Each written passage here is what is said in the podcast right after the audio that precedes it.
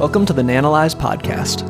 We are a boutique media and research firm specializing in disruptive innovation. Visit nanalyze.com for more details.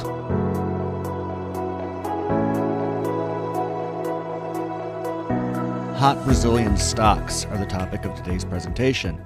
So, if you're somebody that's invested in StoneCo stock or Nubank stock, then you'll want to watch this presentation because we touch on these firms. But if you're not, then you'll want to watch this anyway because I guarantee you you'll learn something interesting about investing in Brazil.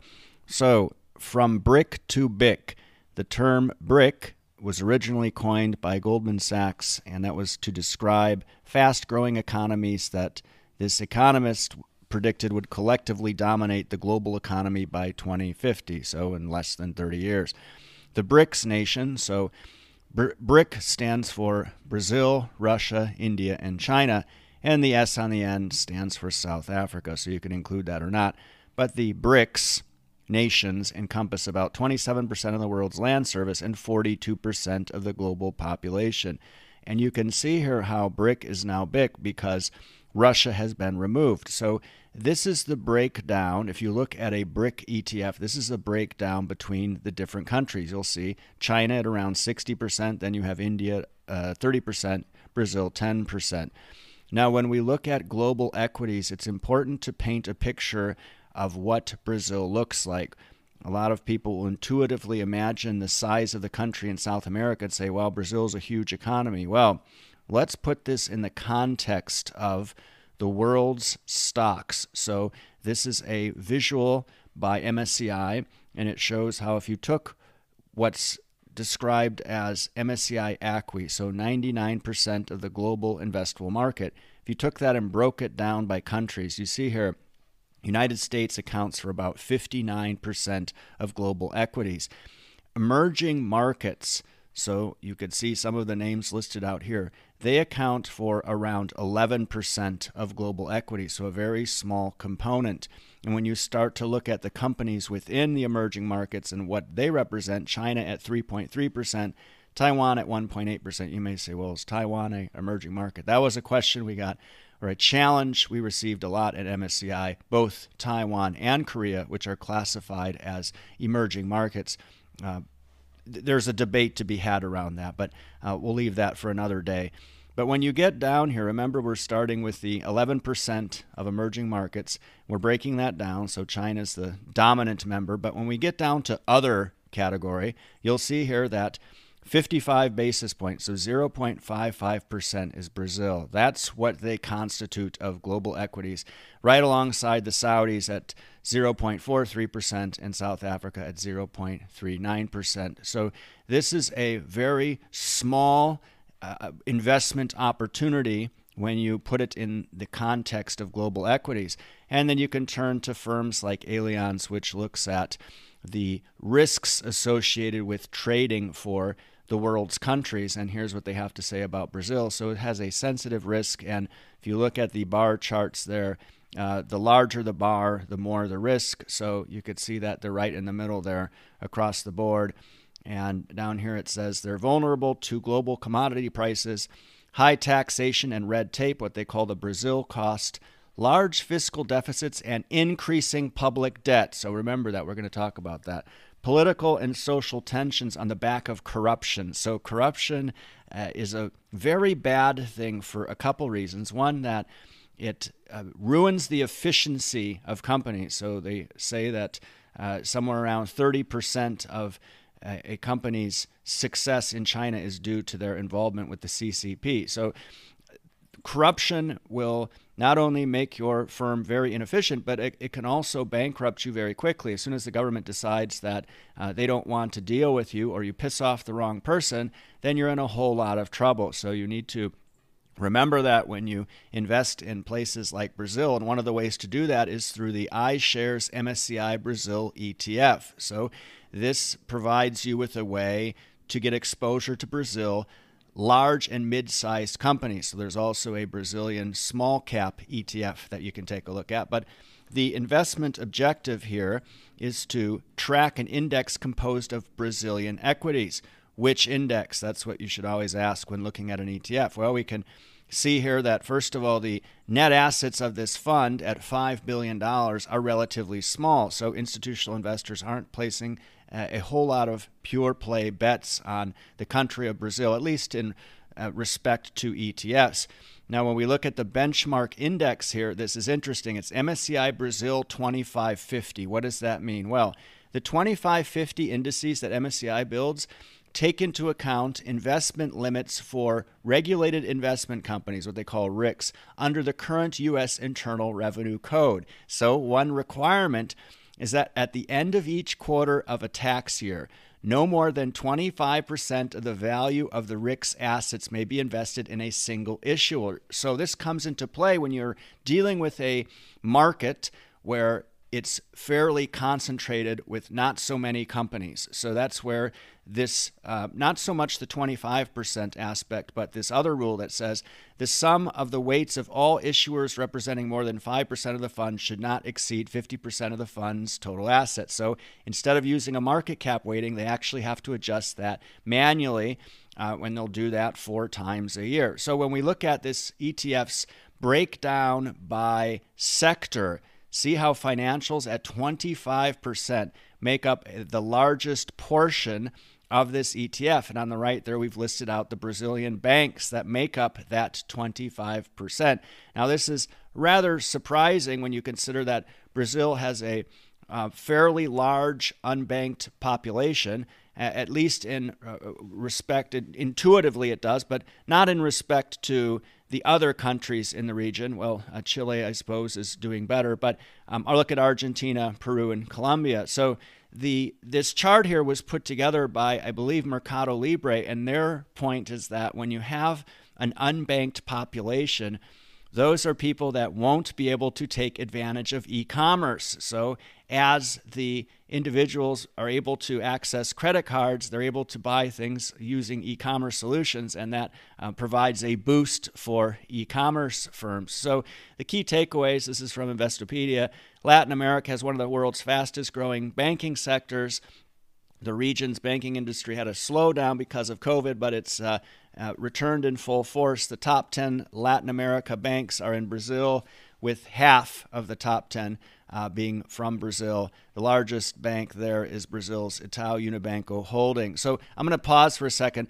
Please like this video. We don't run ads. We need your support. So when you click like, it just takes you a second. That helps boost this video because YouTube sure won't because we're not running their ads. And then please subscribe to this channel if you're not already subscribed. Just click the subscribe button and that helps support our work. So when we look at the iShares MSCI Brazil Small Cap ETF, uh, I've pulled out the list of constituents there related to financials, and how interesting is it that when we do a sector breakdown at the small cap level, financials are way down the list. They're at 5% instead of the 25% in the large cap. But um, the question may be raised here where's Nubank or StoneCo or the, uh, the companies that uh, the broader investment universe is more familiar with? And here's an article on how Latam's biggest fintech, Nubank, leaves the Brazilian stock market. There was just uh, there was more effort than it was worth, so they don't actually trade in Brazil. That's why you won't find that name or StoneCo, uh, two very popular fintech names in Brazil. You won't find them in either of those ETFs. So let's touch on Nubank and. Uh, of course, they have some very strong numbers. I've highlighted two here that um, these are uh, these are for us uh, red flags. So we don't like having exposure to consumer credit, especially when Allianz warns about increasing consumer credit. Offering people credit is an easy thing to do. Offering them credit and making sure that you're doing so responsibly is more difficult, and it's very tempting in places like this where you have lots of unbanked people to just start handing out credit cards and personal loans. And you can see how those two components there make up 40% of revenues for Nubank. And then, of course, you see on the upper right there the new crypto active customers. That um, it's a shame that uh, that unbanked people would be pushed towards uh, the dangers of crypto. But uh, be that as it may, when we look at where Nubank makes their money, you see here income from credit cards and personal loans at 39%. So this was in 2021. We broke these out. Interest earned on assets at 18% and interchange fees. Well, when we bring that up to date, uh, here you can see that interest income from credit cards uh, changed slightly along with personal loans, but interest earned on assets has gone um, quite high, and interchange fees, of course, as a percent has fallen.